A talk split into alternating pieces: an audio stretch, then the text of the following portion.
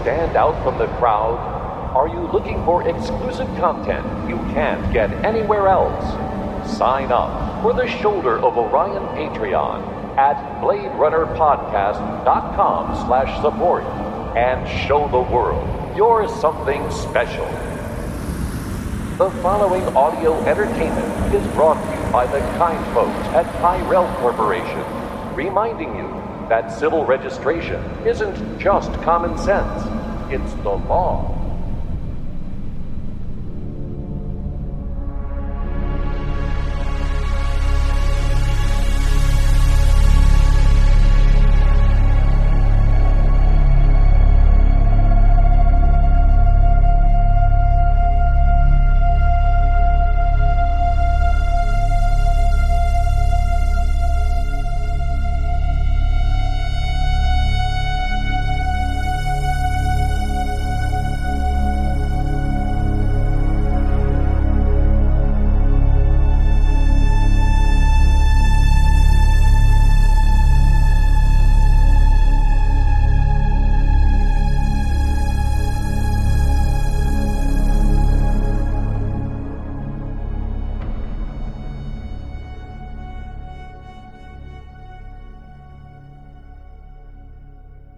Welcome to Shoulder of Orion, the Blade Runner podcast. I am your host, Jamie Prater, and I'm joined tonight by my co-host, Patrick Green.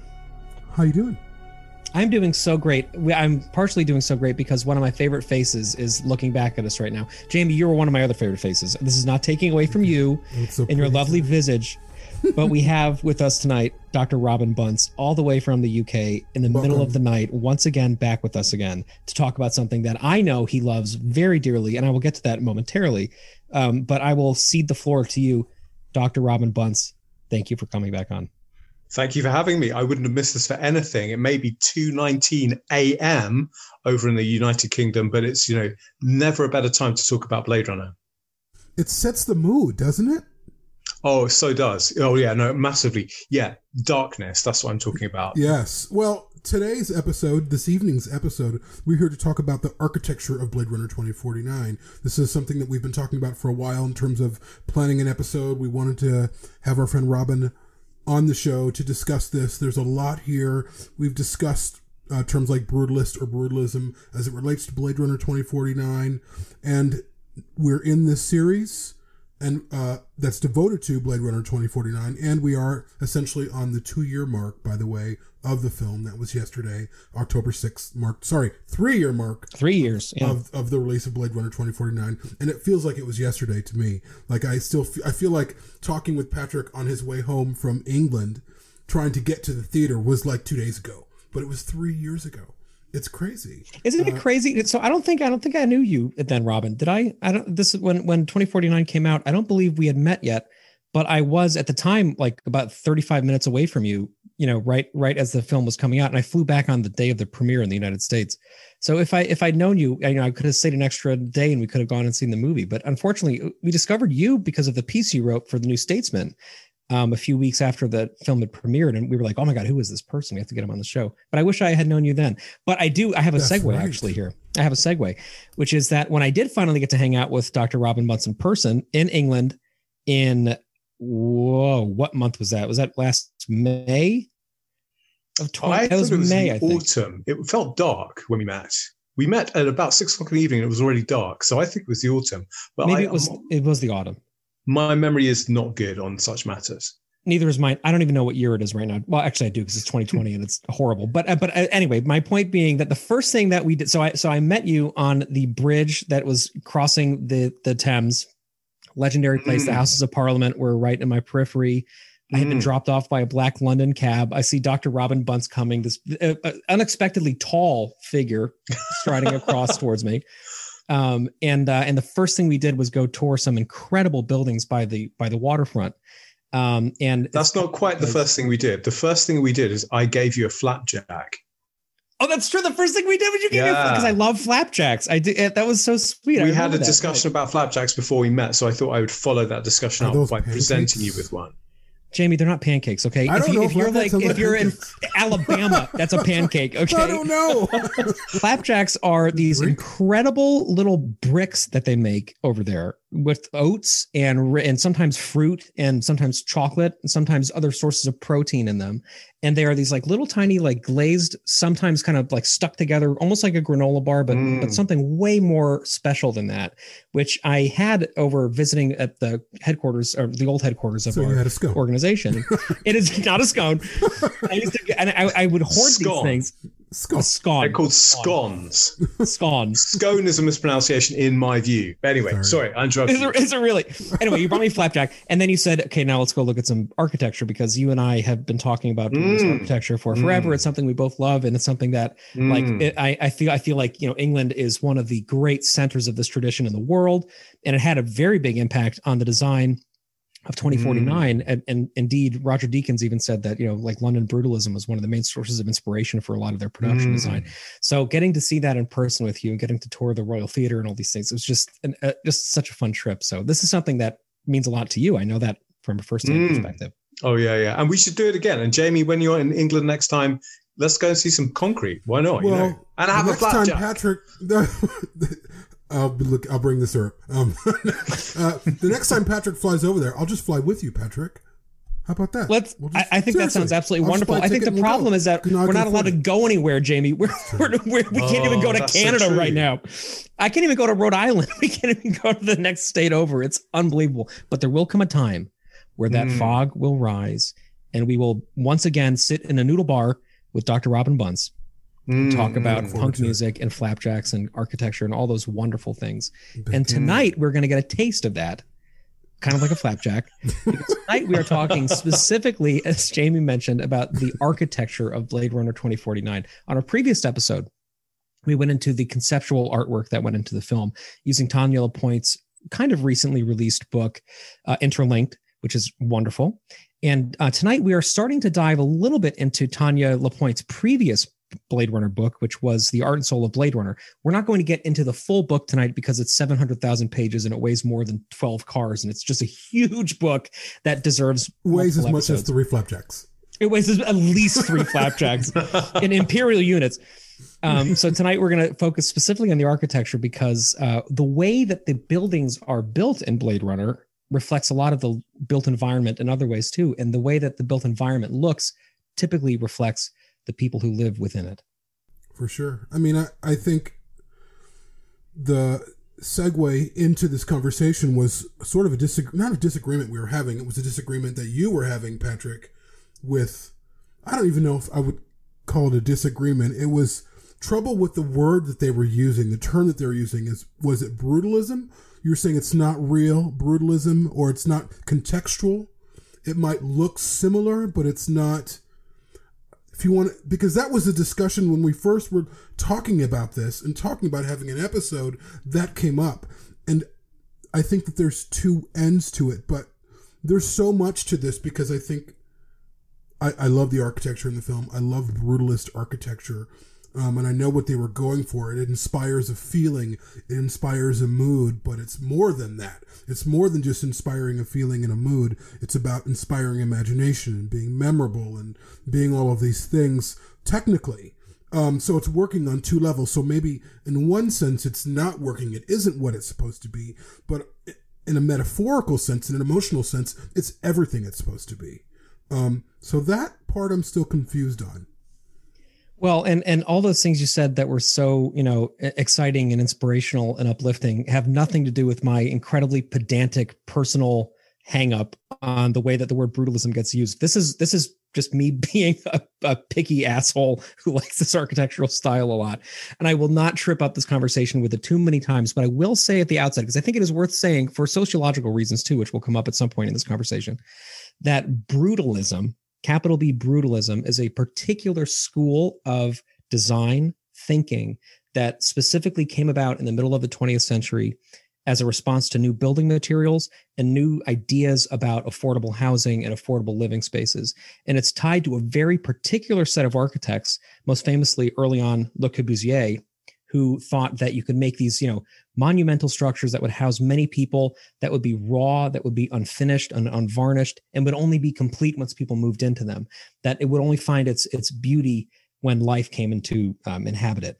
The problem is that the term brutalism comes from beton Brut, which basically means made out of concrete, like it's made out of raw concrete, right? Um, which in French like doesn't have any connotation with brutal in terms of being imposing and harsh and you know upright and, and scary and monolithic. But in every in most other languages around the world, brute has some connotation of that, right? It's a very masculine, very kind of you know imposing word. So what I, what I think happened is that this word, as it spread around the world and became this movement of you know brutalism, became associated with things that were brutal and things that were kind of um, you know oppressive in some ways. And because a lot of the middle of the 20th century, when this architecture came about, um, was characterized by the tearing down of things and by the you know the de- the desecration of old you know architectural monuments because of the Second World War and because of you know bombings and because of all these various things, and then in that in in all of those you know empty spaces, brutalist structures popped up because they were very quick to fabricate and they were very affordable. Um, I think a lot of people saw it as this statement um, against something as opposed to what actually I think was kind of a humanitarian ideal, which was building things that people could afford to live in that would be improved by their presence. Um, and because of that, I think what's happened a lot in a lot of cases around the world is a lot of buildings from that era have fallen into disrepair. They, unfortunately, one of the characteristics of concrete is that it gets dirty really quickly because it's porous and because it has holes all over it and because things get stuck in those holes and you really have to hose it down quite a bit. And I think what happened is people started to see these things as eyesores to be kind of left for somebody else to deal with or torn down. Um, and of course, if you've ever tried to tear a concrete building down before, you know it's not very easy to do. So a lot of people want to get rid of it, but it's expensive and costly to do so. So my point being, brutalism as a movement has nothing to do with being scary and imposing and being harsh and oppressive. Brutalism as a movement is actually, in my opinion, a very humanitarian ideal. The word brutal, though, obviously is something that applies very much to the things that people are associating with brutalism and in the way brutalism has kind of come into being uh, thought of i think so it, it's just this it's this very like i said pedantic semantic thing that is not worth getting super hung up on and i'm not going to like be annoying about it. Even in the book the art and soul blade runner they screw that up all the time especially Dennis Gassner, who is brilliant. And I'm not taking anything away from Dennis Gassner, but he misuses the word brutalist like just over and over and over again. It's a really easy thing to do wrong. And it is okay to do that. And I think that for the purposes of this conversation, though, just to make it clear, because we will be referencing the historical brutalist movement quite a bit in this thing, if we can try to, like, if we're using it historically, make it brutalist. And if we're using it metaphorically, make it brutal or, you know, as an adjective, make it brutal. I think that might kind of clear things up. Uh, Robin, do you have anything to add to that? No, not really. Um, other than yes, it is. It is. I, I don't know. I, I suffer from that pedantry too. It does vex me greatly when people misuse the term. Um, there are very few terms I care about desperately, but because I love the architectural aesthetic so much, you know, I am I'm, I'm prepared to um, I'm prepared to make that hill I'm I'm going to die on but yeah, I don't know. I think I'd later on in the conversation, I think it might be worth talking about the relationship between brutalism and modernism and the kind of relationship between um, architecture and postmodernism. But I, I'm sure that that will come up in due course. As we discuss brutalism, it's a term or or brutalist or brutalism, whatever. I get confused all the time. I didn't know that there was a term for cement architecture until I met you guys three years ago. Um, but it's always something that's really spoken to me. I don't know why, but I love cement architecture. It just, and what's, what's it's interesting about it is hearing the term brutalist or brutalism. To me, it's always felt inviting and comforting to me. Like when I see buildings and structures made out of poured cement or however they do it. Um, there's a uh, an image that I shared on um, on Instagram that I think you liked, Robin, uh, of some crazy brutalist building, which is just beautiful. It looks like a Jenga. It looks like Jenga, like it just all these, um, whatever in it. It's just amazing. And I, what I love architecturally about 2049 is that sense, is that sense of comfort, is that is whether it's uh, Wallace's building in the interior, it's brutalist, but it's also very warm and inviting. It's very, um, it's very, it's, yeah, it's asking you in. It's asking you to be at ease. Um, but then eventually it gets to, it turns into something very insidious and it does not feel safe. But I don't know. So that's sort of my entry into this discussion. I know that there's a lot of different, or there's a, a few different architectural styles going on in Blade Runner. It's not there is the brutalist element, um, but there's also other things like, for instance, the the the building that Kay is sitting in with Gaff, um, which is very very different than say one of the buildings that they're sitting in in Las Vegas or or the LAPD building or the Wallace Towers or um, I don't know. There's there's several other locations as well, but yeah, it's it's it's an interesting. It's very interesting. Um, I, I, do love architecture. I've loved it all of my life. I've always been a fan of uh, the arts and crafts movement, uh, Frank Lloyd Wright, and his influences, and who's he's influenced himself, um, and the idea that they're using a very, uh, I would almost say it's not dated. It's not a dated form of architecture, but it's not something that happens much anymore but they're using it in the future um, because it does feel futuristic. It's very interesting.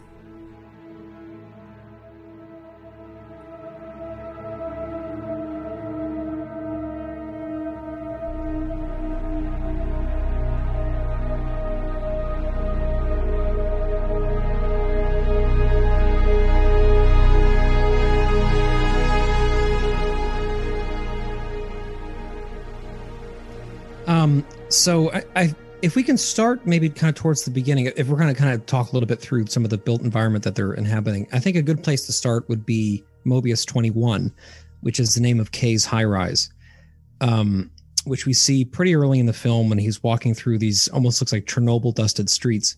Um, before we get into that, I, I want to say it, it's interesting in reading the art and soul of Blade Runner. Again and again, they reference um, China as as part of the inspiration for the look of the film. Um, and a lot of that has to do with the haze and the fog around cities like Beijing and this sort of this the the super megapolises, megalopolis. I can't I don't know how to say that. Me- megalopol, megal. Robin, how do you say that? Megalopolis. Um. Oh. Is it a um, megalopolis um, or a megapolis? Oh, I think you can go either way with that. I don't know. Right. I've never said say, it out loud. I'm going to say mega megalopolopol. It's a it's a megalopolopol. the idea being these these enormous cities, right? You look at a city like, for example, in Japan, Tokyo, right? Like Tokyo is is you know a city proper, but there are these huge sub cities that just border it and build it up into this just enormous conglomeration of people, right? London is an example of that too, right? Dr. Bunce, right? Where you have the city of London, which is this very small little thing. And then you have all of you have Kensington, you have all of these sub cities and these sub regions around it that build into this huge swell of people. Um, and so the the Los Angeles that we see in 2049 is very much that it's a super city, right? And what we saw in the middle of the 20th century, as cities began to take off as these just enormous, um, you know, population centers, serviced by things like, you know, sanitation or relative sanitation and electricity and transportation and public transportation and all of these different things that allowed humanity to get in clumps that big is you saw affordable housing need to take off as a solution for what to do with all of those bodies, right?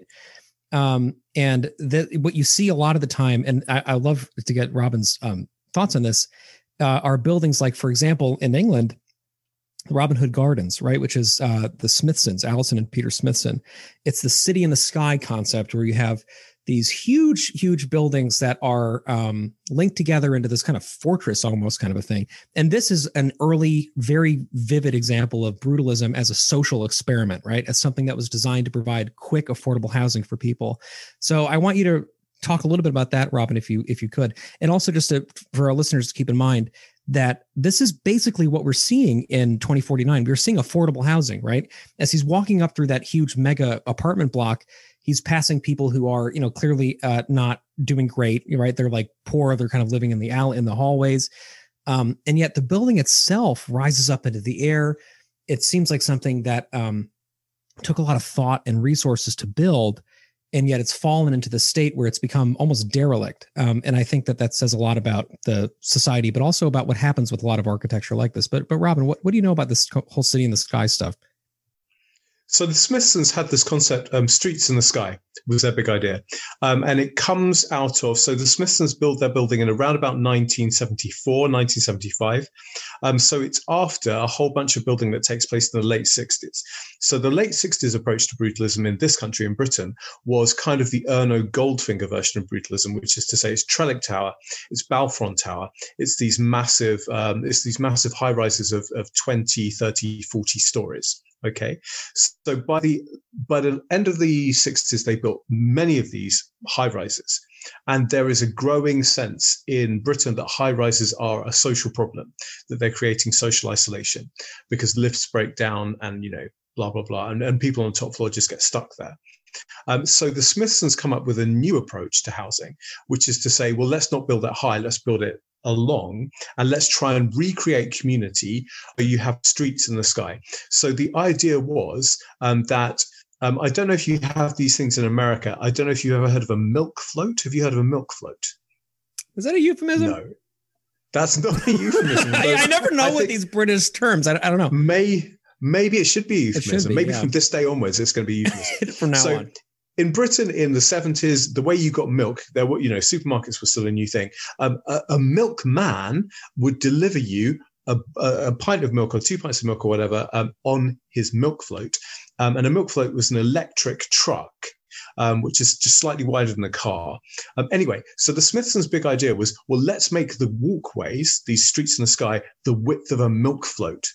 Okay, and there's a famous example of um, a brutalist um, streets in the sky development in Sheffield, um, where the idea it's like six stories high and it's it's the zigzag structure and it's it goes on for miles, and you can drive a milk float from you know from from number one all the way through four five six seven all the way to a 100 you know on the seventh floor and then down again. So this was the idea of streets in the sky. The idea was to um, avoid the social isolation of, of high rises by recreating community in the sky with these real live streets. Okay, so doors would open onto the streets, kids could play on them, milk floats could drive on them. Um, the Smithson's building doesn't quite work in that sense because the Smithsons designed something, um, and then the um, you know London County Council or whoever was financing said, "Oh, uh, look, we haven't got the money to do all of this. We need to cut it back." You know how it is with these kinds of projects. So Robin Hood Gardens, as built, doesn't quite work on a Streets in the Sky in in terms of the Streets in the Sky concept. Nonetheless, I think Robin Hood Gardens has all kinds of really fascinating features um, which um, make it a fascinating brutalist building. As an aside, I have a piece of Robin Hood Gardens in my house.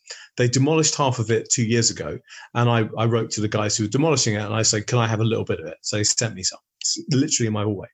Um, I love that building, not least because it's kind of named after me, Robin. Um, so named in your honor. yeah, kind of. It really is. Um, actually, no, that's not true. I'm named after Robin Hood, but so we have a shared name. Um, love it so yeah so the thing i loved about robin hood gardens was it was simultaneously kind of very imposing um, and also very intimate so from the outside you have these cliff faces on two sides creating this artificial valley and to stand in the middle of it is to be overpowered by the scale of the architecture but when you get onto the streets in the sky and i've walked the streets in the sky and you look into the houses, the spaces are very intimate and very beautiful and very, you know, they're lovely. Um, so I think it brings together these two aspects of brutalism. On the one hand, it is very imposing from the outside, but when you're in it, it's warm and it's cozy and it's your own little space um, so it's both of those things. Um, in terms of the buildings that we see in 2049, what I'd want to say about brutalism is that it goes through a series of phases. So initially, as I say, you've got these big high rises, and then they're building the slab blocks in Britain as a response to the perceived failure of the high rises. But in both cases, it's a very, very optimistic architecture. Okay. I think the difference between the brutalism that we see in Britain and the brutalism we see in America, for example, and on the on the uh, European continent, and the brutalism we see in 2049 is it's using similar architectural techniques as far as we can see, but the but the optimism is gone. I think what we see in 2049 is kind of fortress brutalism. This is brutalism which is not forging into a bright new future. This is brutalism which is effectively forming a life support system around a dying society. So I think that's the kind of big shift which we see.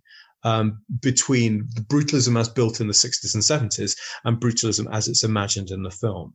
And, and in that sense, the brutalism of the film is kind of like big bunkers. And my reading of, um, of LA in 2049 is what they've done is they've created a bunker on a city scale. And of course, as we know from World War II, bunkers were often, or bunkers, German bunkers, English bunk, British bunkers were different, but German bunkers were routinely built out of poured concrete. So I think in that sense, it's kind of taking brutalism back to um, kind of the origins of the first experiments of the material going on in World War II, and and the brutalism of 2049 is the brutalism of the bunker. There's something really interesting in that I think that there's a lot of brilliant points in there, Robin. But one of them that I really uh, think is, is fascinating is that the actual aims were identical. I think in real world mid-century brutalism in our world, and in the world of 2049, the brutalism that arises there. The reasons they were doing it were the same, but the motivations behind the reasons were actually opposite to each other. Right. So in the real world, in the middle of the 20th century, people wanted buildings that were concrete because they would afford affordable housing for people of different social stats, you know, statuses and classes to be able to live in proximity to one another and in proximity to, you know, the inner life of the city. They were um, monumental and difficult to break down because you know the world had been ripped into shreds by World War II, and people were trying to rebuild, and they didn't want things that would burn. I mean, cities around the world burned down in World War II, right? And they they wanted things that wouldn't burn. Um, so they made it strong. So right, so they made it cheap and they made it strong and they made it massive to accommodate population growth, which was driven by economic prosperity, by people having the ability to move and live where they wanted to be, right? And in, in, in, some ways. And so they would get into cities and then the cost of living would be high and they would need an affordable place to be. But the, the idea being that there was an aspirational element, I think, to a lot of those things. Whereas in 2049, they were, you know, uh, cheap because the people who were left on world couldn't afford anything else and they were stuck in these cities that they had no choice but to be in because they were the only habitable places left in the world right? They were um, imposing and difficult to break down because the world was so harsh that no materials could survive unless they were granitic like that unless they were things that you know it would take a nuclear bomb to to blow apart. Um i think i think it's interesting that like and this is something that you and i have talked about a little bit. The ways brutalism was used in you know, for example, the West versus the way brutalism was used in you know Soviet states, which I guess is kind of kind of the West, but you, know what I mean, um, is very different because in a lot of you know like Soviet, a lot of Soviet brutalism, a lot of things that you see that are still standing from that era are like imposing and harsh and frightening because they're supposed to project this air of intimidation, right? And in 2049, we see a little bit of that. I think we see this idea of these structures kind of drowning out people because they need you know it, it's just that there's no consideration for the individual person. Um, so that's a really really interesting point. What i do find interesting in terms of the creative decision to go with the aesthetics that they chose. Um, if i think about uh, i was just watching a, a short video on 2049 earlier today and how if anything the aesthetics the the characters are lost in the in the architecture of their time like these buildings, these structures, they they take up the most space more than anything else. Like if anything, there's these huge buildings and there's not a lot of people. Um, and I think that might have been the case in the original film, but you really get that sense of isolation. They're really using this the architecture in 2049 to give you this sense of isolation and aloneness. Yes, this might be grand and beautiful, but you are alone in it. Um, and that's also a, it's a thematic element in the film as well. The idea of being isolated, the idea of maybe having a companion yet you're still alone, the idea of you know the vastness of of Los Angeles area um, 2049 um, and this lone spinner flying you know above all of the the um, whatever those fields are the in the in the opening scene um, the only real scene that you see in terms of architecture and a lot of people is the scene with i mean yes maybe the street scene. You see definitely a lot of people but the only other scene where there are a lot of people present is the scene with gaff where there's a few people within that within that context in this retirement home i suppose that that what that is. But really it's the sense that we yes there's it's like a it's like a lost civilization. And i feel like they chose that's what uh, if I think of brutalism, and not just that, but the other creative choices, architectural choices that they made, it's it all feels like a lost city. Of course, embodied perfectly mm. in Vegas, it is a lost city. It is it is it is a relic of a time gone by. And okay, Deckard lives there, but maybe there's one other person that lives there. But really, people are suffocating under the weight of technology and architecture, and that's the only. It's like the the last thing that people will remember from us if we perish off this planet is what we built. Um, and mm. that's what really speaks to me in 2049 is what we built for ourselves. And it's outlasting us, it's outlasting our own humanity. And that really, really comes across in every quadrant of the architectural uh, decisions that they made for the film. Mm. I know, I completely agree. And I think that's the thing which distinguishes the brutalism of 2049 from the brutalism that I'm familiar with from London. Um, the idea that in 2049, the brutalism completely dwarfs and the individual is completely lost in it. Whereas the brutalism as it was built in London in the 1960s and the 1970s was designed to be the opposite of that. So I'll just give you an example. Um, one of the big ideas in high rises in Britain was that it would replace the church steeple. Okay, as um, as society became less religious, as church became less a part of it, the idea was that the big high rise towers would provide punctuation in the urban landscape so that you could point to it and know where you were. So, brutalism, in that sense, it opens up the landscape, it makes it easier to navigate. Also, the brutalism of the 1960s and 70s was conceived in the context of circulatory systems, of flyovers okay, and of, of motorways. And the idea again was you'd have these very high towers and you have these very low roads and you could see where it all went and it opens up the environment and the individual can then navigate that really, really effectively. The final thing I want to say about brutalism in the 60s and the 70s, again, it's about openness. It's about letting the individual know where they stand in the context of architecture, is that brutalism of the 60s and 70s was about form following function.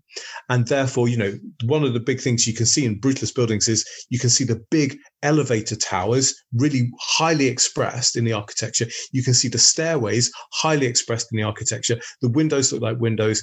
The elevator shafts look like elevator shafts. The whole point of the architecture was it signals to the person where you are and what the building does, and, you, and it opens up the landscape for the individual to navigate really, really effectively through these circulatory systems and through this expressive building. Whereas in 2049, the individual is completely lost. Everything brutalism, yeah, it's all concrete architecture, there's or rather, there's lots of concrete architecture, but there's no circulatory systems. You can't, you know, if if you're at street level, you cut off from the sky, you're cut off from everything. So I think that's the big difference. Brutalism in the 60s and the 70s was about opening the landscape up and allowing the individual to navigate and have a sense of place, whereas brutalism in 2049, the individual is completely lost in it. The you know the architecture, rather than opening up the space, it closes it down and it destroys any sense of space at all. Um, and I really feel that when you're at street level in 2049, you could be anywhere in the city. You've got no concept of where you are. In the original Blade Runner film, I always felt whenever there was a street scene, you got a sense that this was a discrete place with a particular location. Um, and I don't get that at all in 2049. And I think it's part of what the filmmakers are doing to kind of make the individual feel lost in this incredibly um, monumental architecture.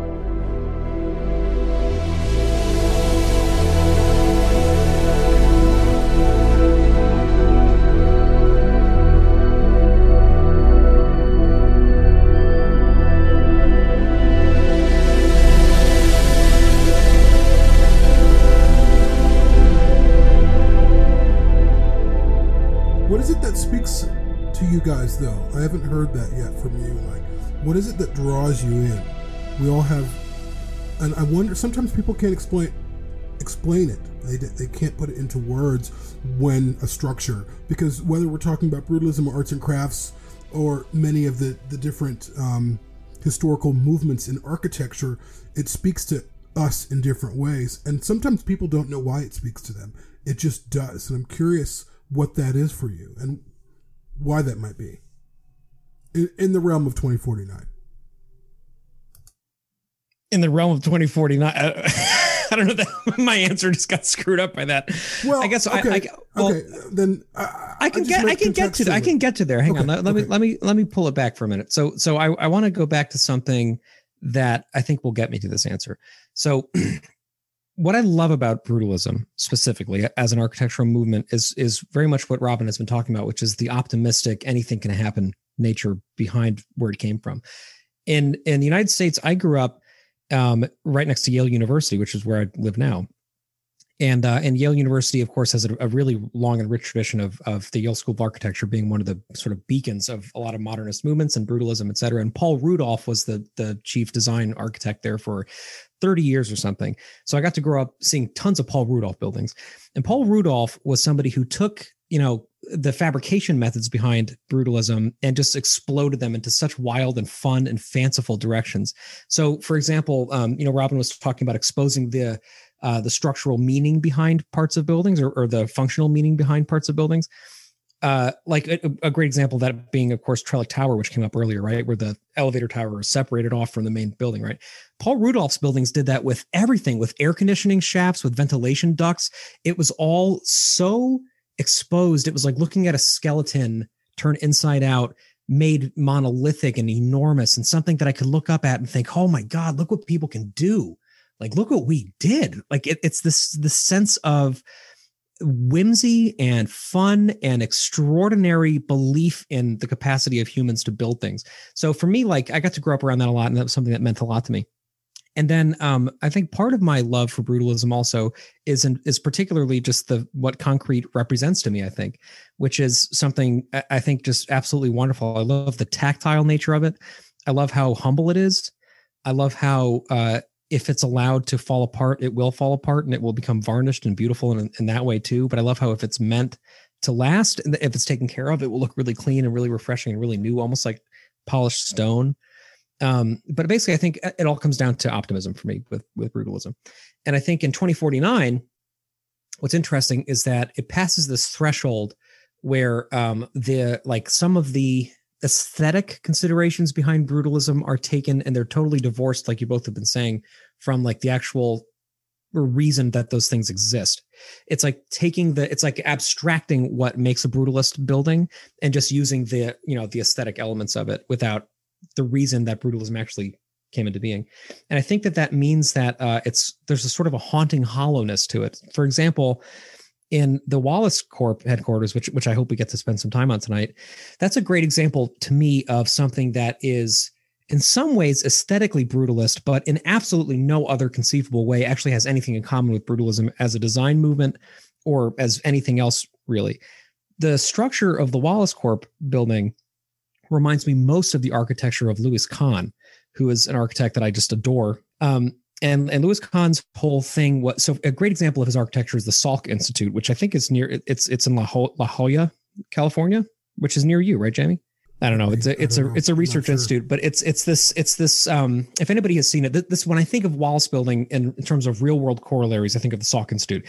It's these um, austere sort of column buildings that are just like totally uh Uh, austere is the weirdly the way that I put it. There, it's very geometric and very simple and very unadorned and very monolithic, and then separated by water flowing. So you have these like rivers flowing through this building that is just these huge imposing columns. And and Louis Kahn as an architect to me is very much the sort of Wallace aesthetic in that it uses a lot of the trappings of brutalism in that it's concrete for the most part. It's usually pretty large. Um, it's usually civic, or, or, it's usually for some sort. It's not really for affordable housing, but it's usually some sort of a monumental civic architecture. Um, and it uses these things, but it, it then hides all of the function behind it, and it basically creates very simple geometries that emphasize the scale that they're at. So when you look at the Wallace building, right, you see these triangles that are just like impot that they just don't they don't make any sense because they're so huge, right? If it were a complicated building, like if it were that ziggurat shape that we see in the first film um, for for Tyrell, uh, it would become incomprehensible because there'd be just too much going on, all these tiny lights everywhere, all these things moving around. It would just start to look fake.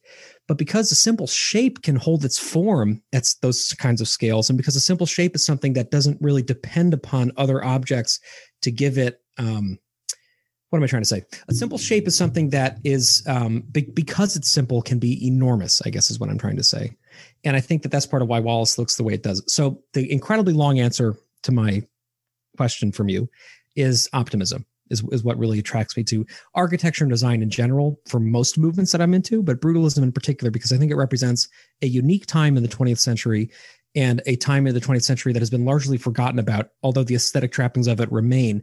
And finding back the reasons why things were built the way that they were built is a really fun journey for me personally as just a fan of this stuff and i think it's something that draws me back mm. uh, i'm i'm not part of enough conversations where people say the reason i love brutalism is because you know I'd love to be. I, those are my kind of conversations. The reason I love brutalism, well, there are several. First of all, um, my parents took me to brutalist buildings when I was like a toddler, and then all the way through up until I was a teenager. So I have very happy memories of spending time with my parents in large concrete buildings, specifically the National Theatre on the South Bank of London and the Barbican Centre, which is um, uh, you know uh, part of this is in the city of London um, both of which are big arts centres. Um, they're brutalist in, in different concrete finishes, but they're both incredibly beautiful. Um, so yeah, first of all, I associated with my parents. Secondly, my when my parents took me there, I was just overwhelmed by stepping into the future. The interior of the um, National Theatre is the closest experience I've had to being inside the Death Star you know it's, it's just incredible.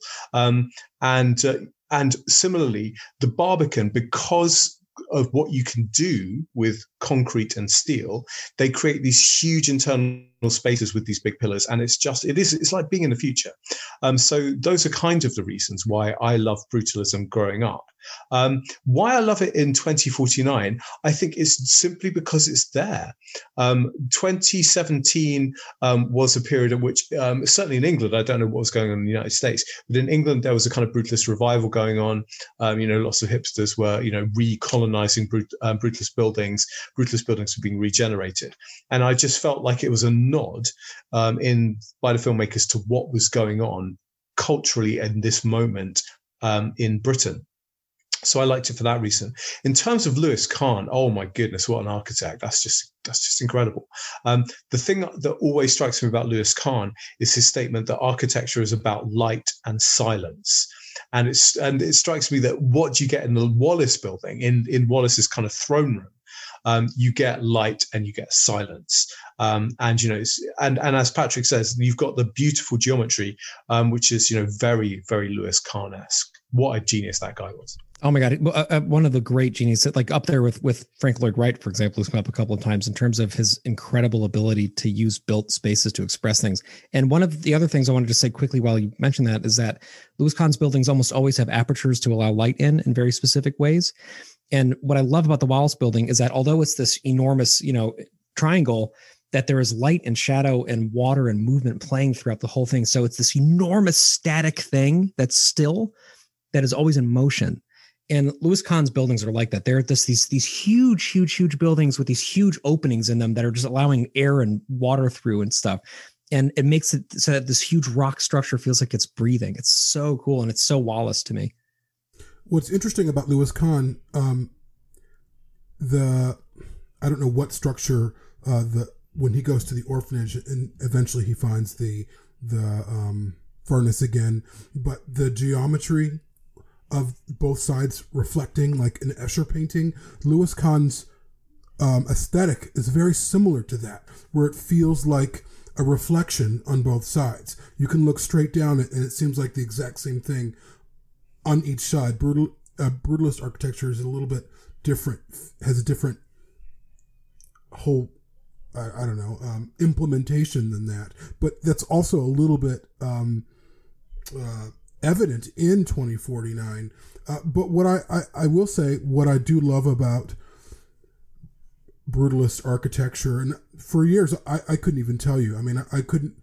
I, I remember just walking by, whether it's places in LA or Chicago where I was born and raised, and seeing buildings that were formed in cement and feeling like it was calling me. There's something very primordial and elemental about it.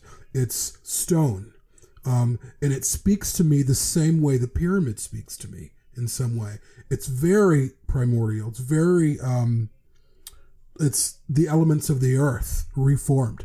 Essentially, I mean, it's ground up rock and mud to make a structure. So I feel like what moves us about the pyramids, at least for me, moves me about brutalist architecture, where it's a return. They're reshaping it differently than the pyramids or buildings and structures built by the Romans, you know, by so many uh, societies throughout human history. But it, it's another evolution of that same idea. And I feel like that's what speaks to me, where it feels like it's the future and the past all at the same time. Um, I remember looking at, uh, I wish there's a building in downtown LA, and I was, I think I was with both you and Dan. I think, remember, we were walking outside it, and there's this look, looks like a ramp, and it's all yeah, the theater that was right next to where yes. we did the live show. Yeah, yeah I fucking yeah. love that. I have so many pictures gorgeous. of it. Yeah, it's and it's and tiny. It's this little building, but it's, it's so cool. Oh, I it, love that building. It called me like it was calling me into it. There's something about that architecture that's like it's like stone speaking life. I, if that's the only way that I can describe it, and it again, it is both future and past. And I don't know, like, I love arts and crafts. I love the mid century modern aesthetic, but they're very time and place. Brutalism does not have time and place. It's always, it's forever. Like, those pyramids don't seem like, oh, yeah, that was whenever they were built.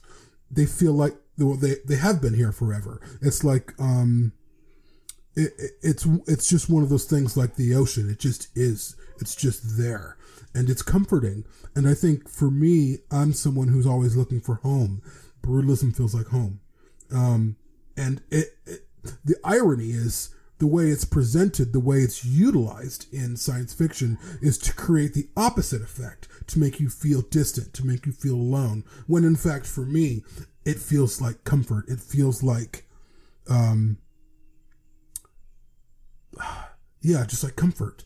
Um, and I, you know, I grew up in a big city, and we de- definitely in Chicago. There's a lot of those structures in the big city, but they're not everywhere. You have to go look for them.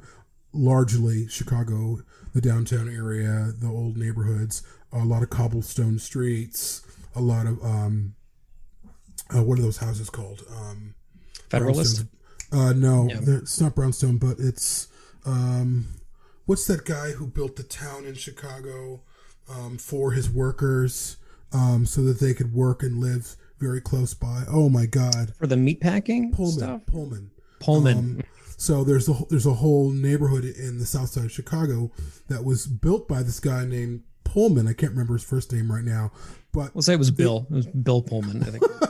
but it looks they're, they're, row houses. That's right. So row houses also have their place that that that old world architecture that harkens back to like England and to to the roots of the old world. But brutalism and or cement tears through all that. It it it it tears through it in a way where I don't know, it you can build a structure today and you wouldn't know when it was built. Reality. Even that that that image that I shared on Instagram, I don't know when that image was built. It could have been built 50 years ago. It could have been built last year. And that's one thing that I love about it. It, it, it tells its own story. And I, I, every time you look at it, it's an, and it's a different one too. Um, it's fascinating to me. I, I get lost in it.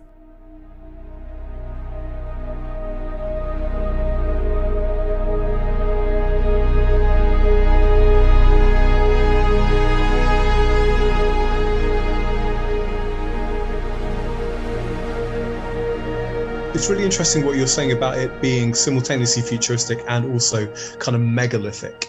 And I think that's one of the joys of brutalism the idea that in the 60s and 70s, you had architects based in Western Europe and in America who were self consciously trying to relearn architecture from the beginning and going back to kind of megalithic temples, going back to the pyramids, going back to Aztec um, ziggurats, and, and learning architecture from them and incorporating those kinds of motifs in their work. So, absolutely, I love that about brutalism the way it's both kind of the future and the past.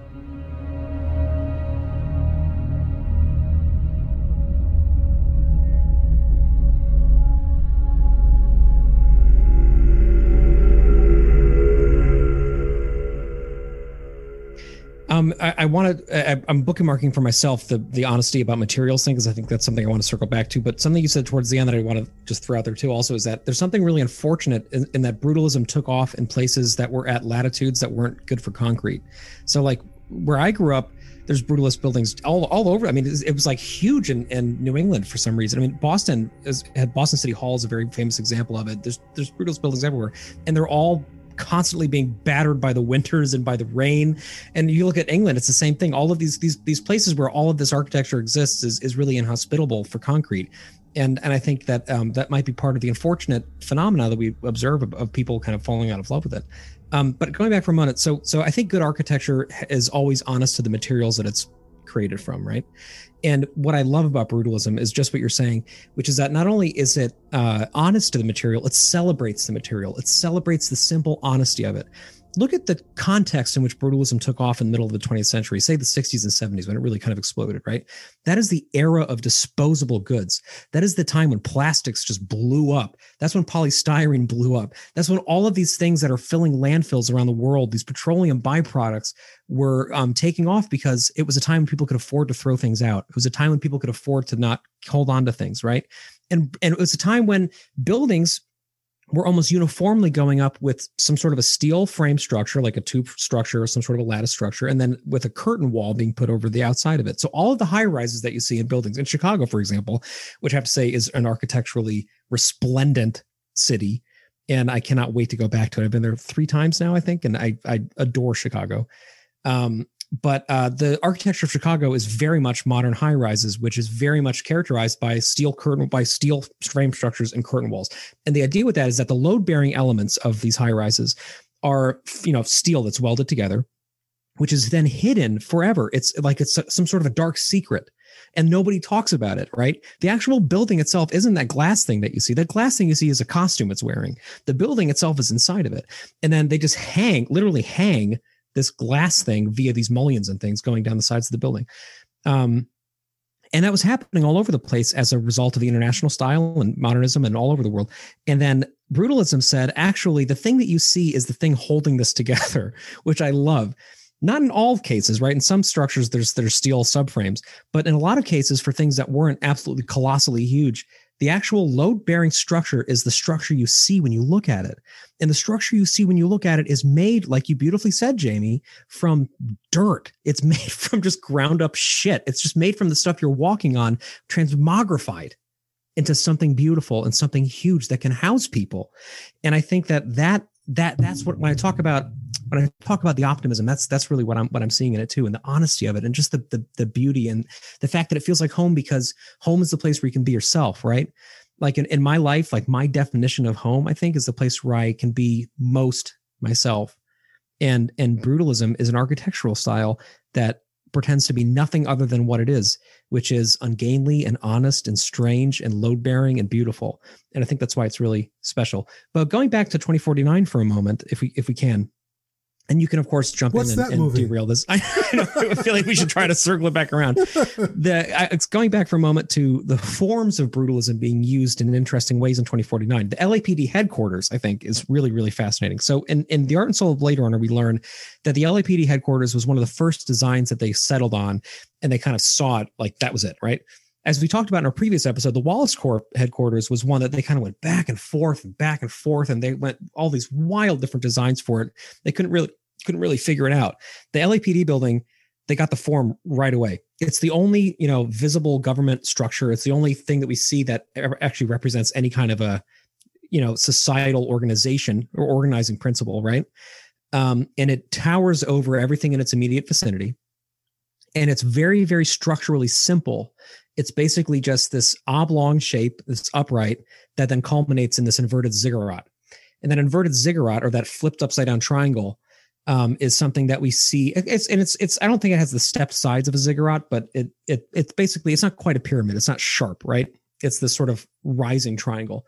That's something that we see in brutalism all the time. I mentioned boston city hall a while ago um, which I love, and I've sent you both pictures of walking by it at my lunch breaks many times. It's it's a it's a building that most of the world hates. It's been voted the ugliest building in the world on many polls. I think it's absolutely astonishingly beautiful, um, and it is that exact shape. It's a flipped upside down triangle, um, and that it's it's interesting. I don't, I don't know what that says about the way it's used in 2049 in particular, but it's an example of a building that actually doesn't look brutalist in any real sense other than that because it's not concrete as far as you can tell. It doesn't have any of the other aesthetic trappings of brutalism. It doesn't have repeating ge- geometries, right? It, it's it's basically just uses this brutalist shape to call to mind this idea of like an imposing structure. Um, and yet, in doing so, I think uh, it it accomplishes what it's supposed to accomplish, which is that it's not it's it's it's sort of anti beautiful. It's it's not something humanistic. It's not something that looks like the expression of somebody's you know architectural career aspirations. It looks like something that was built to bully. It looks like something that was built to look down upon from. And I think that it really accomplishes that. I think that the LAPD headquarters design is is another just immediately iconic element. And it was also the first one, I believe, that Weta fabricated the miniature for. Yeah, no, I love the LAPD building. It's incredible. I remember when we see it, you know, you get a flyover shot. Um, and I remember seeing it for the first time in the cinema and being completely blown away by it and loving the inverted ziggurat thing. Now, it seems to me that I think in my discussion of brutalism, I have to some extent overdetermined the extent to which brutalism is an optimistic and um, kind of socially progressive movement because it strikes me that there are you know there's the brutalism of franco's spain which we couldn't call at all socially progressive. Um, there's the brutalism of the soviet union which is you know clearly very ambivalent. Um, and, and notably you've got a radically different political philosophies in franco spain to the soviet union to britain to america you know. So brutalism has had its roots in or has emerged in all kinds of different political contexts one of the places that brutalism undoubtedly has its roots is in the last year of the Second World War in Germany and in Austria. And I'm thinking particularly about the flak towers that were built by the German army or the German regime or whatever it was um, in the last year of the last years of the war. I've just sent you a JPEG of a flak tower. And the reason I've sent it to you is it strikes me that the LAPD building looks very much like um, some of these flak towers. There is at least one which has the inverted triangle on top, and all of the flak towers have the circular designs on top. Um, which you see very clearly the circular designs on the LAPD tower. And it, yeah, so it seems to me that the brutalism of the LAPD tower is not the socially progressive brutalism of Trellick Tower, Robin Hood, any of the civic buildings in America. It's the brutalism of the Nazis um, in the last years of the war. The flak towers, it's very, they're beautiful. They're very beautiful. When I see it, the the image it reminds me of a beacon. I don't know why, like a beacon of man, like a last vestige of man, like saying, "Look at we've accomplished what we've accomplished."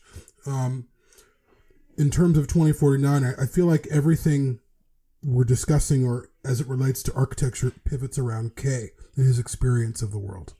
Um, where when he's walking in the Wallace Tower, we're walking in the Wallace Tower with him. We're we're in awe of this this space that feels like heaven, essentially, compared to the hell that he descends to. He literally, he, he, you literally, you literally ascend to the Wallace Tower you, you go up and in there is light and shadow and water and all of all of these elemental things that are toxic outside of that environment um, and what's interesting also about the wallace tower is we think it's wood but you don't know if it's sometimes or oftentimes for me i don't know if it's wood or if it's marble so it or or some type of rock it could be both of those things it could be a myriad of both of those things. We're not really sure, um, except for maybe the, the archival um, cabinets that he's taken in by the clerk. Those certainly look like all wood. Um, but whatever those things are, they seem um, very rare. You have to be very rich to afford it. Um, and it also looks like it's a little bit of a heaven on earth because why would you want that on on that planet? most people are probably living off world. Um, at least the people that in in their eyes who matter. Everyone else, much like 2019, is down below just to police the people who either aren't he- healthy enough to leave or can't afford to leave. Um, but the Wallace Tower is a, a direct reaction to that fate, to that decision. So it's almost like a prison at the same time. It feels like a prison. It does. It's not like those towers don't look like like with Tyrell. those buildings, the the the pyramid buildings, they they are full of awe and wonder. Whereas with Ty, uh, the Wallace Towers, it is full of depression and oppression and um, uncertainty. And then you go inside, and all of that stuff is still present with splashes of water, with splashes of wood. Um, and you are K in that environment, sort of like amazed by it. Um, and I, again, I feel like he is our avatar for this world. We're experiencing all of these things with him, and he's this little ant lost in all of this cement, lost in all of this wonder, um, really not really knowing or probably caring, at least initially, where his where he belongs in that. He's a replicant. He's there to serve. That's his job. He lives in a box. He goes to work. He makes his money. That's that. He doesn't ask any questions um, because that's what he was made to do. Um, so I think um, it, it's it's fascinating to using his eyes to see architecture that we're familiar with in a whole new way.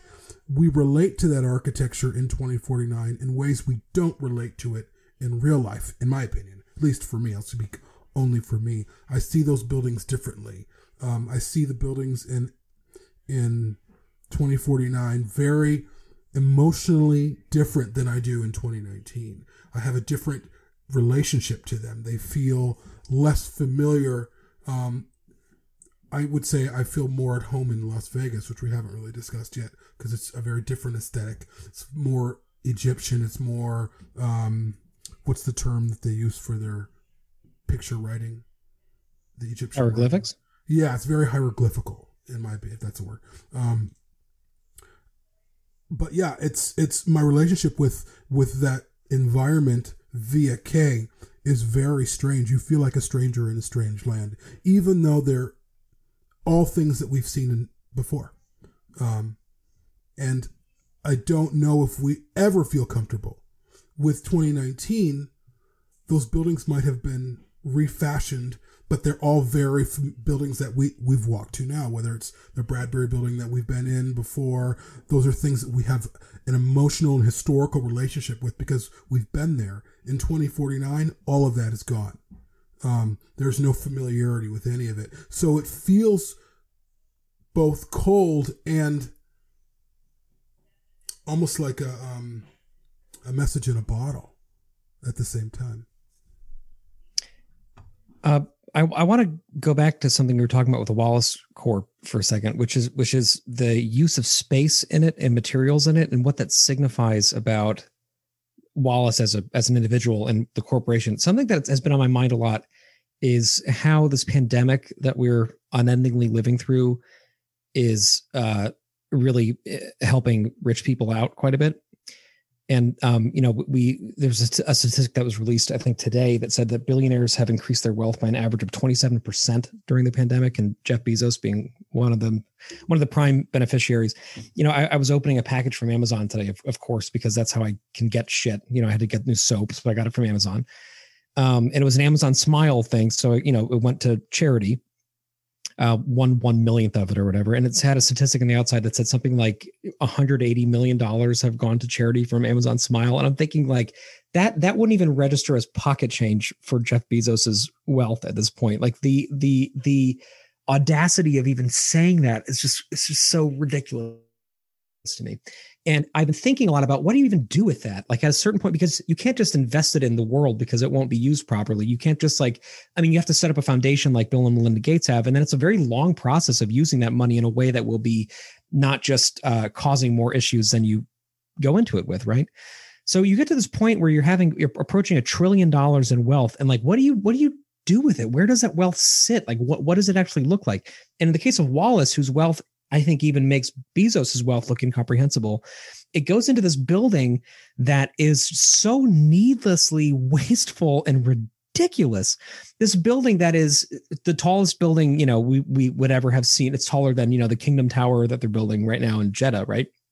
This thing that is just eh, beyond scale that doesn't have floors in it. It has these building, these individual levels in it that are like 500 feet tall, and there's no reason for it. And everything's echoing, like they're walking around. You can't even understand what anybody's saying because it, the acoustics are so stupid in this place. Because it's like just a bunch of cathedrals stacked on top of each other for no reason. There's but there is a stored. reason. It's to house a god. That's the reason. Right. It's mm-hmm. it's a it's a monument to himself, right? Yes. It's it's it's a it's a way exactly. But there's but from a business standpoint, totally, it's totally. right. It, it is it is almost like anti-reason and it's so it's so wasteful. And the materials like you said jamie that they're using are materials that are deliberately scarce that uh, are not deliberately they are specified to be scarce in the movie right? The, the amount of wood the amount of clean water it's all of these things that are precious in and of themselves that are also not in anybody else's pocket. Like everybody else around this ridiculous building is starving for water and starving for health and thinking wood is gone and thinking nature is gone, right?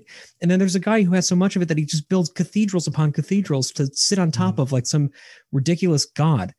Um, and then I think what's what's so fascinating is that he spins it because he tries to come across like he's some sort of uh, you know Buddhist or something. He like you know like he's sort of above all of this and he's blind and he can't even appreciate it. And he just like sits up there ensconced in this dark, beautiful room. When in reality, he knows exactly what he's doing. You know, he, he, this is this is a conscious decision to hoard resources like that. And I wouldn't be surprised if it was really money laundering. Like I, I feel like in, in a way he's just like he's basically getting his assets so that they are so spread apart that nobody can even trace them anymore. Mm. Um, and I just think that it's uh yeah the Wallace building is it just it just says it says so much. It's so instantly visually iconic. Like the first time I saw that in the movie, I was so in love with it as a concept. Mm. I thought it was mm. so brilliant. And then it's one of those things where the more you think about it, the more hideous it becomes and I love that because I think that's kind of the point, you know. Oh yeah, I love the Wallace Building, and there is so much going on with it. Um, in terms of the Wallace Building being influenced by the brutalism of London, I think there are there's one detail which very clearly shows that. Trellick Tower and Balfron Tower in London have both designed by Erno Goldfinger have a very specific um, orientation of windows, so that the windows are slightly offset and they kind of go up in rows and there's this kind of beautiful it's like a kind of bar chart going up and up and up. And you see those windows outside the data storage room when Kay is standing there with love. And i think that's a very clear kind of homage to erno goldfinger and the way he orientates his windows. But that's a very very small point. I think there is so much going on with the wallace building and so much going on in terms of what brutalism means and how brutalism changes. So brutalism as we as as we've been saying earlier is about being clear in expression and showing and being open about what architecture is you know you're open about the materials you're using you're open about how the building functions all that's expressed through the design the wallace building is the complete opposite everything is hidden okay so um, I mean, the Wallace building seems to me it creates its own shadow. It's so big it creates its own shadow to hide in. Okay, so whereas the brutalism that we've been talking about is very expressive and very open, the Wallace building is very closed down.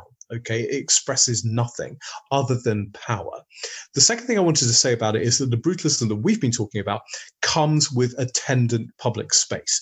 So all of the big brutalist buildings that were built in Britain in the 60s and 70s are all situated in large amounts of public space, which is often very green. Okay. The Wallace building, by contrast, is situated in its own, it's got its own, what's the word? Its own territory. It's got its own airspace, hasn't it? As far as I can work out, it's not even part of the jurisdiction of the Los Angeles city. Okay, it's got its own airspace. So again, whereas the brutalism we've been talking about is all very public and therefore very democratic, the Wallace Corporation is the complete opposite. It's very private. Um, the other thing I, that's always fascinated me about the Wallace building is the relationship between the walkway, the staircase, and Wallace's chamber.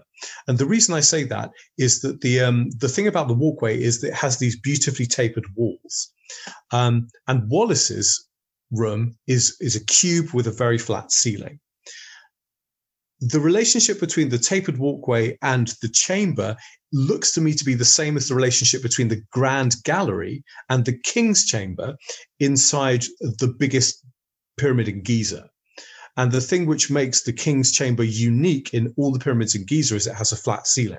Okay, that apparently with the architecture that was incredibly difficult to do back in like 500 BC or whenever it was created. But you know, but the, the the clever guys who built the Grand Pyramid worked it out. It seems to me that they are there's all kinds of architectural references and all of the, what they're doing with the architecture is emphasizing that wallace is a god or at least perceives himself as a god the final thing i'll say on that point is that being the biggest building in la and being the super tall building clearly there seems to be a tower of babel reference there and of course, the Tower of Babel, you know, that's when human beings are trying to imitate God and trying to become gods. So I think as a bit of design, it's just gorgeous, not least because of all the ways it's playing with architecture and it's playing with brutalism and it's playing with the history of architecture to communicate these points to the audience. But conversely, if you talk, if you if you think about when for, when Love first goes to see um, Wallace and say, "You want to see the new models." What does she do? She ascends into his throne room, essentially, um, and then he says to her, "An angel does not enter the kingdom of heaven without a gift." Or something like that, whatever those, whatever the words were.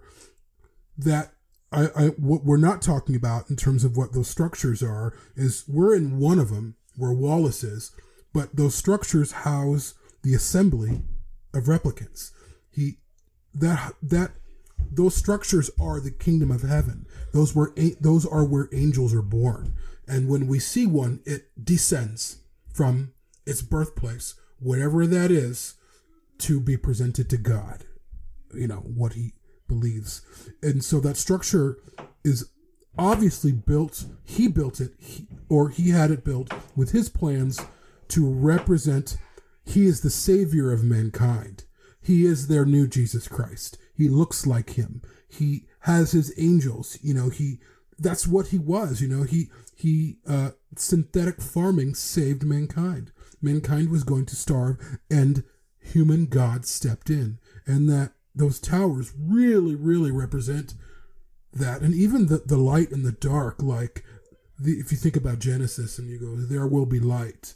um, and the way the light moves in on the water. Um, that was the, some of the first scriptures in, in Genesis are about light and separating water from land. And then you have this essentially this island in the middle of the water. So it's all of this uh, religious um, text made made three dimensional.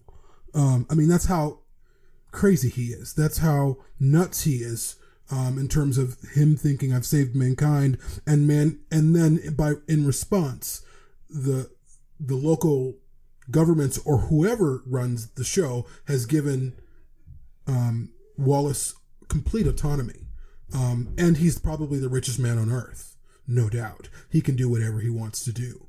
Um, and then I think about that short film where he's talking about um, making, you know, allowing them to allowing replicants to then be made and that discussion he's having with the um, diplomats in that one room um, that was the moment where they gave him all power. They gave him they let god be god. Um, and again uh, that those towers really really represent what that means for him. Um, and it's god is both if you think of the divine, it's both terrifying and awe inspiring. That's exactly what those towers are, too. Um, they're beautiful, but they're also deeply insidious. They have fearful symmetry for sure. Um, he, uh, it's so, uh, oh man, there's a point. I, I want to get back to the umbilicus thing that came up a moment ago, but uh, you were just mentioning something else that I wanted to get back on, and I'm losing it because it's late. Oh my God, what was it? Wallace had Wallace headquarters. I don't know. I, I, let me see if I can get back around to it by going back to the, the previous point, which was you, you mentioned the machinery by which the replicants drop down, right? Oh, I remember what I was going to say. There you go.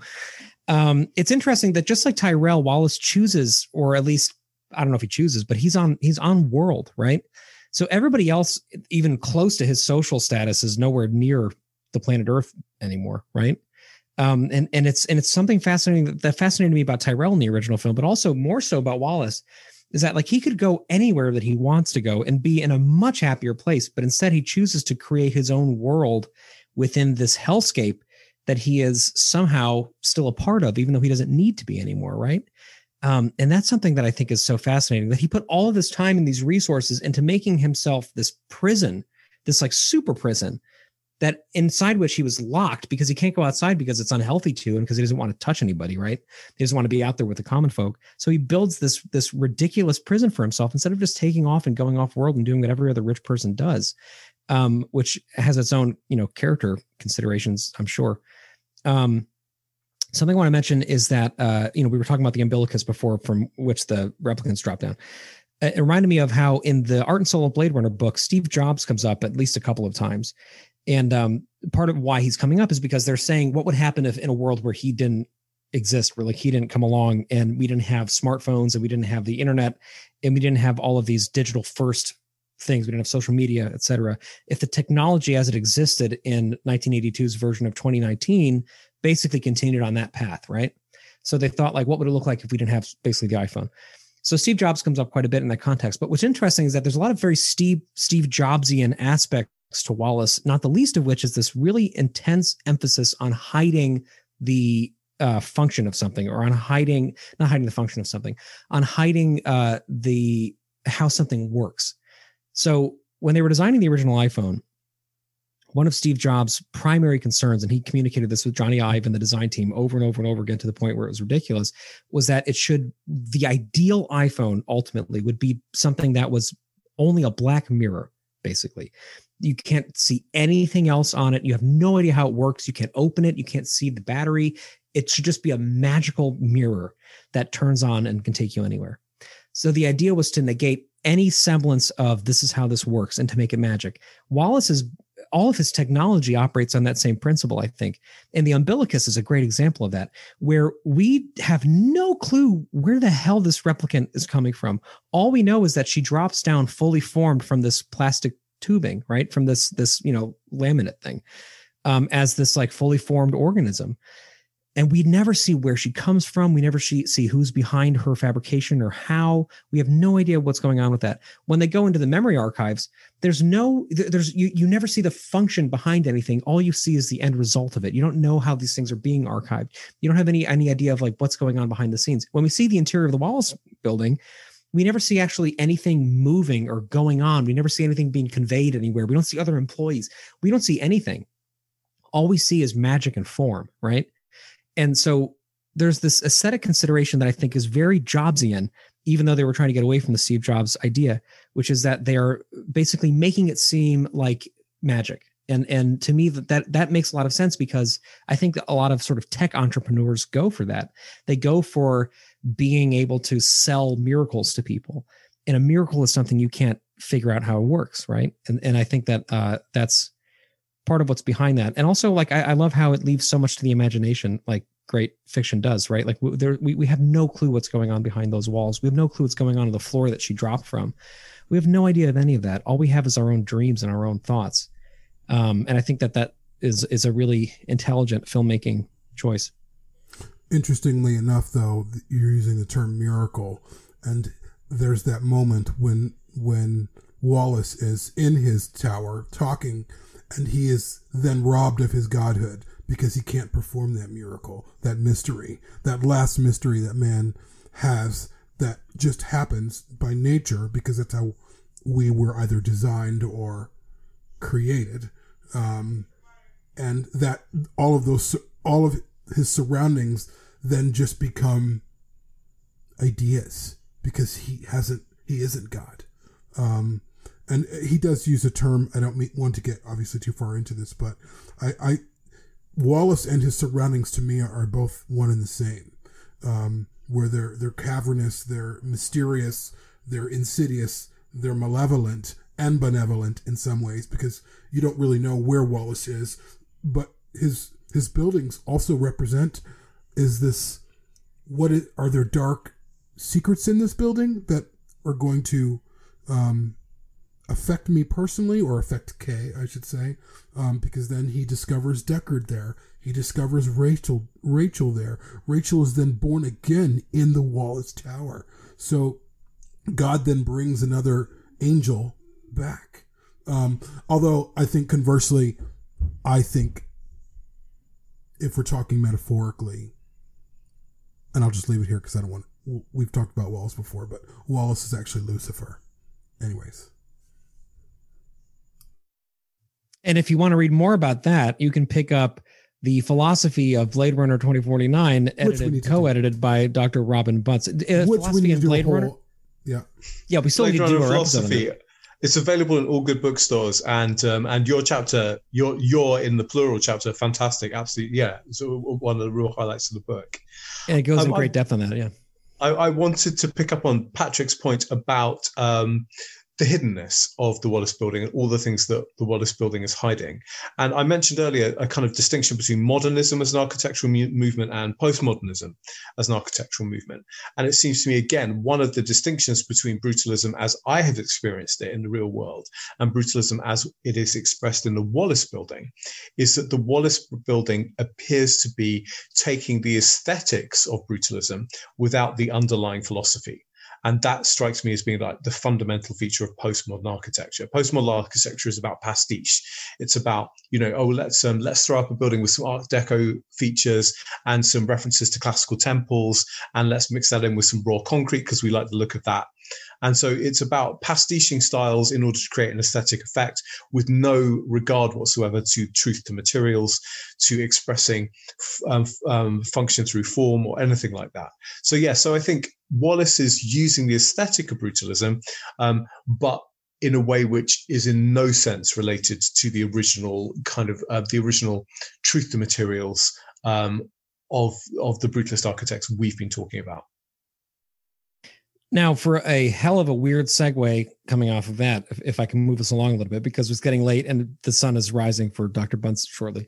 Um, another movement that I think has very little to do with the materials that it's actually created from is neoclassical architecture, right?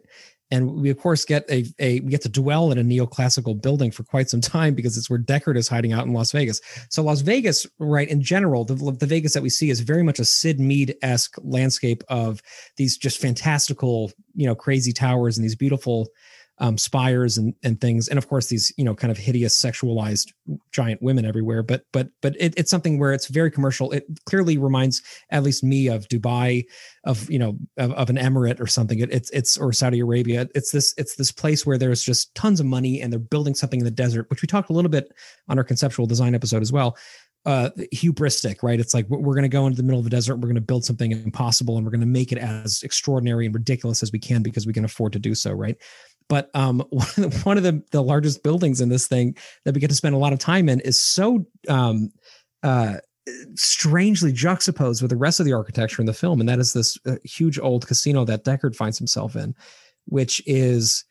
Um, so of course you know there's postmodernism which is a reaction against modernism right where it's sort of it's sort of a big middle finger to it that is infusing you know modernist uh, aesthetics with humor and trying to like blow things apart and deconstructivize it right um, neoclassical architecture is uh, is similarly a response to classical architecture, but it's something very different. Neoclassical architecture is aping the look of classical architecture to try to come across as being um, you know, beautiful, being classically symmetrical, as being something that is, you know, very much like the music of Mozart, which is, which is, you know, perfectly proportioned and in line with these sort of, you know, ancient truths about form and symmetry and blah blah blah blah. Um, so you have that kind of like overriding aesthetic going on with this old casino.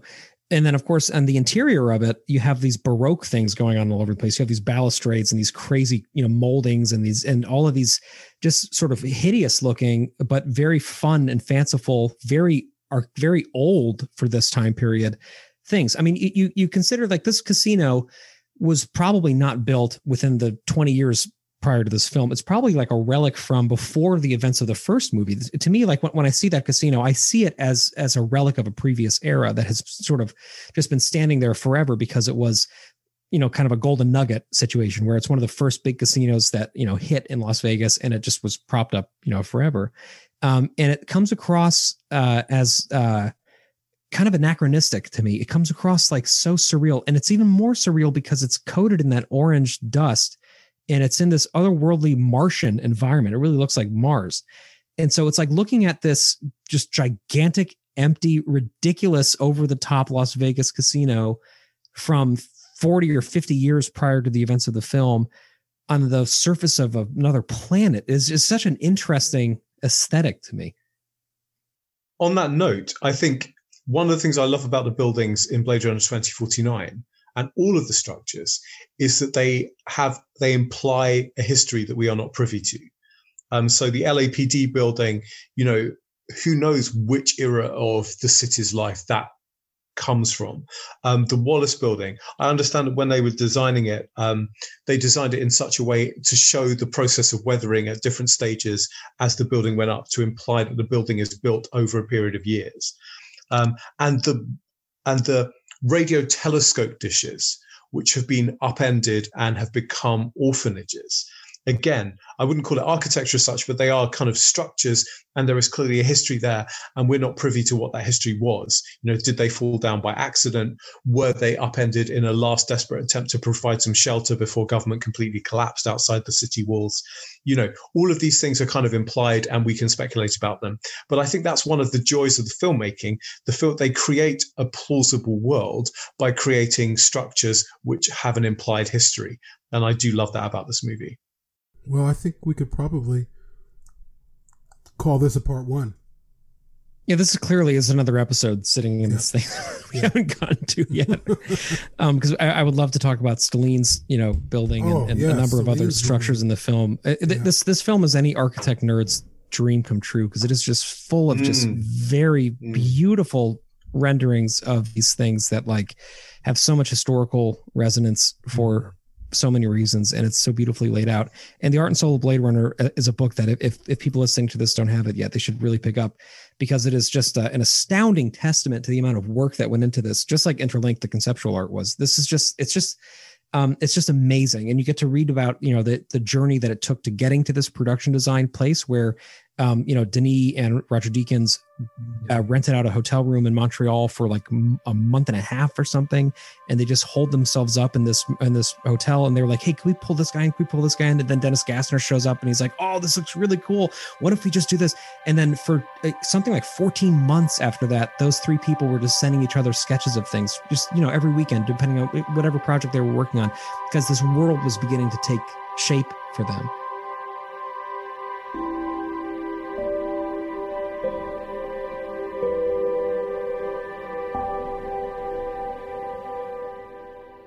And um, you know, we talk a lot on the show about how it's it's amazing because we only get to really see the finished product, and then we get this experience of going back and finding out how that finished product came to be. And movies are like that. Like we don't get to see, you know, when a building is being built down the street from us, we get to go see the scaffolding go up. We get to see where the service core is and think, oh, that's probably like where it's going to go. We get to see elevations of it. We get to kind of get a sense of what it's going to be. And then all of a sudden it's there and we're like, wow, you know, it exists. But with movies, before they come out, in almost all cases, we really don't know what we're going to get, right? We see glimpses of it in the trailer, or our friends see it and they say something about it. But but we sit there in that theater and we see a fully realized thing. And then we have this weird detective work that we get to do as fans, where we go back and we say, how did this actually happen?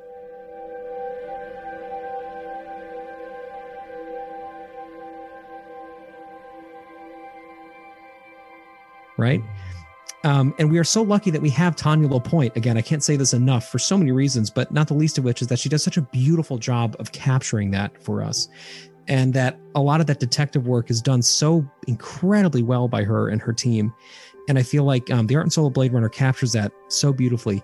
This movie that feels impossible, as we mentioned many times, feels like the impossible miracle, uh, wasn't a miracle at all like we've talked about on this show already tonight, right? A miracle is something that you can't perceive the way it was put together. It's something magical, right? Mm. But 2049 is something that was built. 2049 is something that people came together and made. Just like Denis Villeneuve says, 2049 is poetry made by a collective of people. Um, and that is something that borders on miraculous to me at the end of the day, is that they could come up with something this ineffable and this unforgettable working together on a tight timeline with a budget and with all these other considerations and come across with a visual poem that we can have a whole freaking show dedicated to and not even scratch the surface of you know? It's just amazing. Mm, absolutely. What a great note to end on. Indeed. Well everyone thank you for listening um, to this part one. We will be back with a part two to talk about the stelline structure and uh, every, everything else that we didn't get into, which will include the original. We talked about this on um on the the art direction of Blade Runner 2049, but really there's a whole discussion of some of the original designs of these buildings and how much they look like 2019, and then how they pulled back from that to give us something that was not recognizable, essentially. So we'll get into that. Um, thank you, Dr. Robin Bunce, for coming on the show, as always, for staying up late. Uh, we promise that one. My one pleasure. We won't. We won't have you do this again. But uh, uh, for those of for those of you listening, we have a great uh, program uh, through Patreon. If you want to support us for two bucks a month, you get uh, two other shows. Um, as a supporter, go to bladerunnerpodcast.com forward slash support and uh, sign up if you want to support the show. And all that money goes back into um, fees and hosting fees and all that kind of thing. So thank you so much.